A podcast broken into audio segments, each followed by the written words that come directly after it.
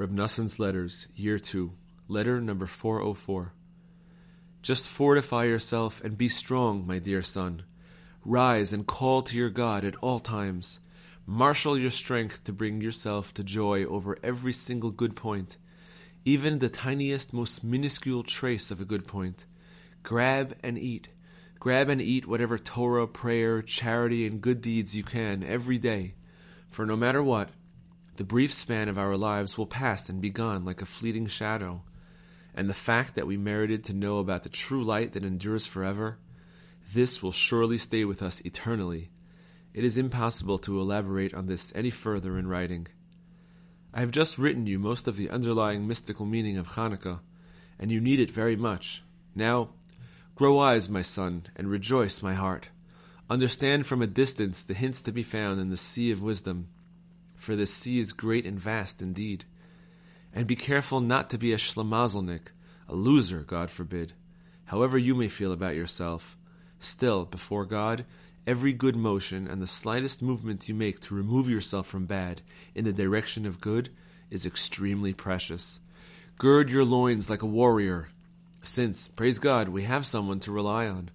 With all this, you will always be able to begin to conquer the evil and bitter thoughts which constantly harass you, because the essence of their ability to overpower you derives from sadness and downheartedness. Just skip over them the best you can, given the situation, and do not begin thinking them at all. Do not be intimidated or afraid of them. Remember what the Rebbe related about the Tzaddik, who, before his soul left him, said, "Ibergespringen, I leaped through."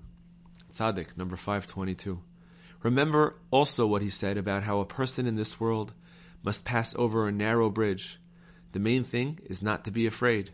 Likutei Moharan two forty-eight.